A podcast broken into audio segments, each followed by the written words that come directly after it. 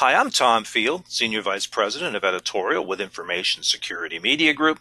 I'm talking today about the state of the authentication landscape, and it's my pleasure to be speaking with Shane Weeden, Senior Technical Staff Member with IBM Security.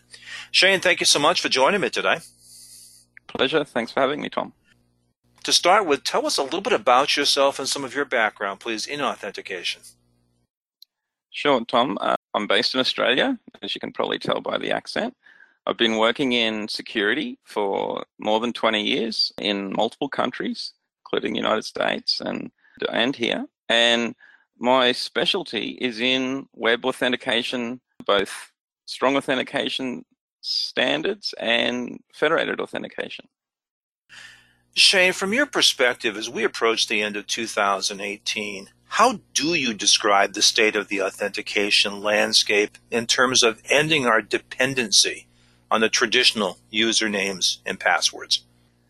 Well, Tom, I think that, it, to be quite honest, it's a little far fetched to think that passwords are going away entirely in the near term.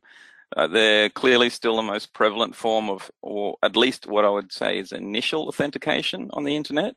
And there's a whole bunch of factors for that user familiarity, uh, the technical portability of passwords across all systems of engagement, whether it be web, mobile, thick clients, or even command line.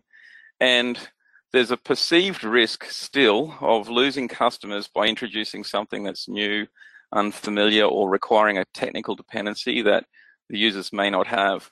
And this is changing. At the moment, baby boomers whose adult life predates the internet still hold the majority of the world's wealth. And I think as that changes, so will the rapid adoption of new and innovative authentication technologies. At the moment, the landscape is really that most enterprises that offer digital services that uh, have value, i.e., they require risk management to reduce the chances of online identity fraud, they pretty much all offer one or more forms of second factor authentication to just reduce the risk of access to everything from the password. So that might be primitive forms of 2FA like email or SMS OTP. Uh, it might be generated one-time passwords, time-based one-time password, mobile push authentication, or security keys. That's where it's at right now. Shane, as we approach 2019, how do you see this landscape shifting? So I think that in 2019, 2FA will become ubiquitous. There pretty much won't be online services that have anything of value that don't offer multiple types of 2FA. And these multiple types, it's a really key requirement. The companies that just offer a single form of two factor have two problems. First of all, those forms of two factor need to be a lowest common denominator, and that usually results in a high friction user experience. And secondly, if there was ever a loss of that form of two factor, then you have a account lockout problem and you need to go back and you know do a help desk call, which is highly costly, inefficient, and also provides a, uh, a problem of user identity proofing uh, in and of itself, which is one of the ways that you know, attackers have been able to circumvent some of the 2FA mechanisms like SMS one-time password today by doing phone, phone number porting. So I think that our customers will introduce a whole variety of 2FA mechanisms and give consumers the choice of what they're comfortable with and what they have available on the platforms that they use. Shane, I want to talk to you about the Fast Identity Online Alliance, or FIDO. It's been together for six years now, and the aim is to change the very nature of online authentication. From your perspective, what progress have we seen? Yeah, well, FIDO's a very interesting organization the initial technology they offered, which was FIDO Universal Second Factor, it's a 2FA technology, has a really nice, slick user experience. You know, I have a security key. I'm asked to touch it when I need to do 2FA, and it's a form of consumable PKI under the covers that has privacy built in. One, one of the things that it struggled with a little bit, and why I think adoption has been tempered, is that it doesn't have widespread browser support. It's only quite limited and also sometimes embedded browsers, particularly in mobile apps that are offering single sign on, that technology can struggle a little bit to work everywhere. what's happened since then is a push towards another standard called FIDO UAF, which did offer a way to do out of band authentication for users that was quite pleasant. The challenge I saw with that technology was that the boundaries of interoperability not clear cut. And so people that really wanted to adopt UAF end up with vendor lock-in, even though you know the the whole purpose of a standard is is to provide an open platform where vendor choice is key. I didn't see that happening with UAF. The latest iteration of standards, though, FIDO 2 and its companion WebAuthn are quite different. And I do see a lot of promise with them, and, and, and that's uh, you know where my current interest in, in a FIDO organization lies. And that's exactly what I wanted to talk to you about. There has been a lot said about FIDO 2. You've blogged about it. Why do you find this so encouraging? Well, to me, there's, I guess, three key points I would bring up about FIDO 2 that uh, has got me excited and, and why I truly believe it's, it's got a lot of promise. The first is that when I look at the technology players involved, there's a lot more of them, particularly the browser vendors. So the Microsoft Edge, Google Chrome, and Firefox, they've all got working implementations that work with WebAuthn today. And that to me is um, a really good sign that they're going to get involved. One of the reasons that browser vendors are getting involved, and this is a second reason I think that uh, FIDO2 and WebAuthn have a big uh, chance here, is that that WebAuthn is being taken through the right standards body this time, which is the W3C that sets standards for basically for the internet. So this is the first time that one of the FIDO based standards has been taken through that standards body, and I believe that will cover widespread adoption.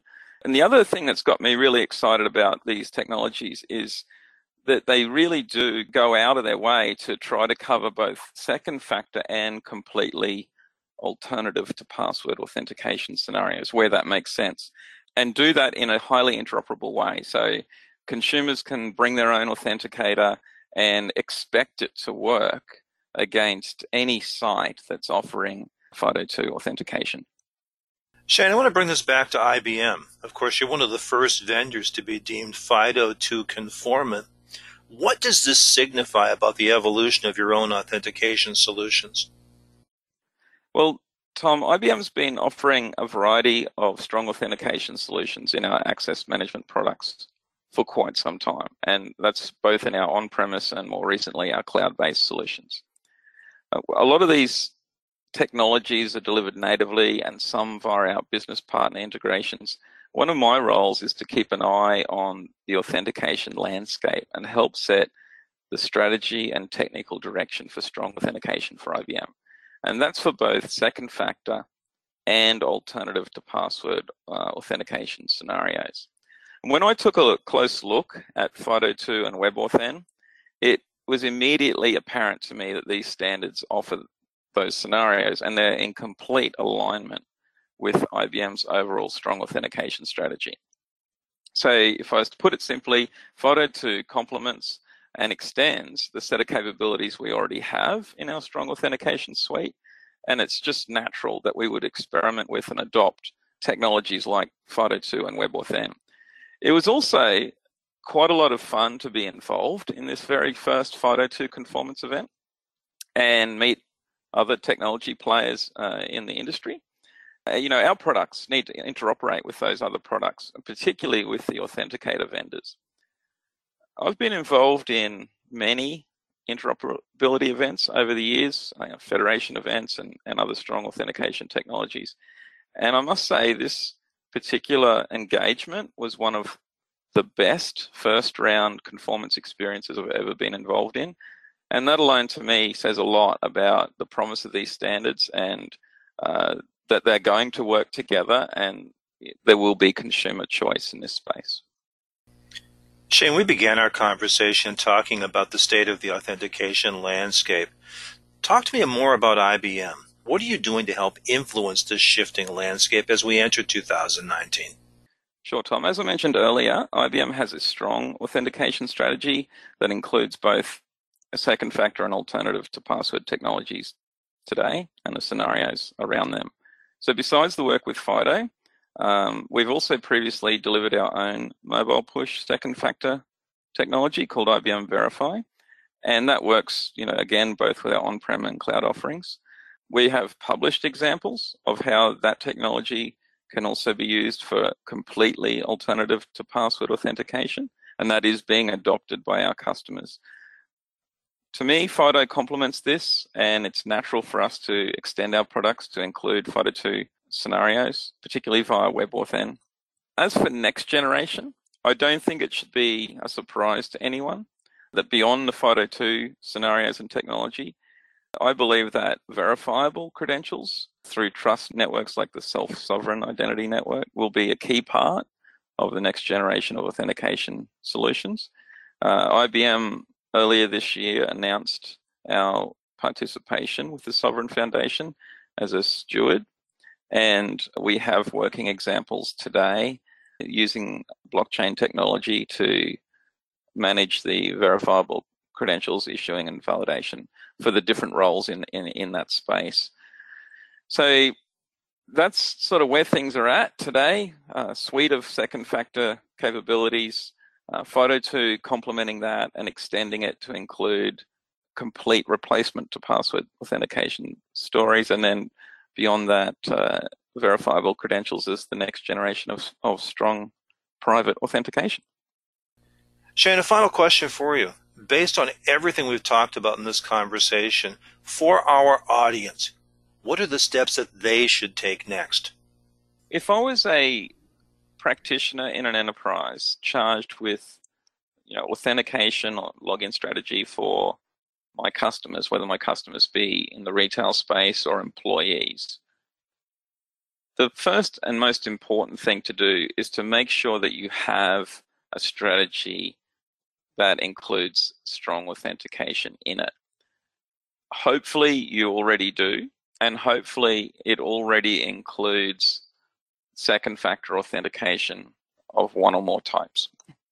There should be multiple types, and your customers should be encouraged to enroll in them to prevent account lockout, uh, like we described uh, earlier. If you have this type of framework in place today, add Fido to it. That would be my number one piece of advice. And don't just have one approach. The next thing I would do is ensure that framework also includes risk-based access considerations. By risk-based, I mean do conditional second factor, not just require it every time someone logs in or every time someone does a particular transaction. Use multiple risk elements uh, so that's to reduce the friction on the end user when they're when they're going through an experience. A lot of enterprises are already doing this. The next thing I would do is self-educate. So become familiar with what the possibilities are and understand what the user experiences are. So read, read, read, right? Go and read about FIDO2, go and read about alternative to password authentication, and then go out and try it. And you know, even on my own blog, I where I recently talked about our FIDO2 work, there's a link there that'll take you to a demonstration site where you can experience FIDO authentication for yourself. There's also a series of videos that uh, where I demonstrate what that experience is like using different browsers and different authenticator technologies, both ones that are built into platforms like Windows Hello and and uh, my MacBook with a Touch ID, uh, and ones where you have portable authenticators like security keys. Then I would suggest seriously considering what alternative to password authentication might look like in the future for your users. And not just what the end user experience is when they're logging in, but what the onboarding process is, how you do account recovery, and all other elements of identity lifecycle management. Design it outside in and keep the limitations and capabilities of the technology in mind. And finally, get ready for verified credentials as the network of you know, credential issuers and verifiers starts to expand because they offer the promise of bring your own identity as opposed to enterprises having to manage every aspect of identity themselves. There's my advice for your listeners, and you know I, I hope to work with many of them in the deployment of their own solutions. Shane, we've had some great discussion here. It's excellent to make predictions and to look ahead. What could get in the way of the scenario you've outlined for 2019? I think the number one thing is customers not wanting to alienate their end users by introducing technology that they don't feel their end users are ready or willing to adopt or can technically adopt because of any one of a number of barriers but I think that is changing rapidly, and that's why I hold a high degree of hope for um, strong authentication in you know with everywhere within the next year or so. I mean, here's a good example. We don't see the baby boomers refusing to buy a Tesla because it doesn't have a manual transmission anymore. So why would we expect that baby boomers would insist on authenticating with a password just because they you know don't have the latest notebook. I think I think that's going to just disappear, and we're at the bubble where that generational issue is just about over. And I truly believe that these barriers are, are, are largely fictitious now and are only being held onto by a very few. Uh, and and that the forward-thinking enterprises and the ones that are going to gain the mind share are those that offer frictionless, high value, safe, strong, private authentication experiences because that is indeed the very first thing a consumer interacts with every time they they uh, do business with you. Well, then let's set a date. Let's come back here one year from now, talk again, and see if indeed these barriers have come down. Sounds like a plan. Thank you. Shane, thank you so much for taking time to speak with me today. Pleasure, Tom, and thanks for your time. We've been talking about the state of the authentication landscape, and again, I've been speaking with Shane Weeden. He's a senior technical staff member with IBM Security. For Information Security Media Group, I'm Tom Field. Thank you very much.